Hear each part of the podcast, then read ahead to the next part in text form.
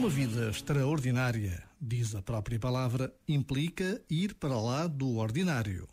Viver o extraordinário implica viver o que está para lá da ordem normal das coisas, isto é, fazer algo para lá do que a norma indica. Isso significa que há momentos em que deixamos de ter uma autoridade externa capaz de indicar o melhor caminho. Por isso, uma vida extraordinária requer uma autoridade interna, aquela de onde vem a capacidade de autoria, ou seja, a capacidade de sermos autores da própria vida.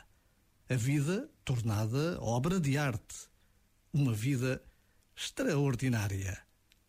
Já agora, vale a pena pensar nisto.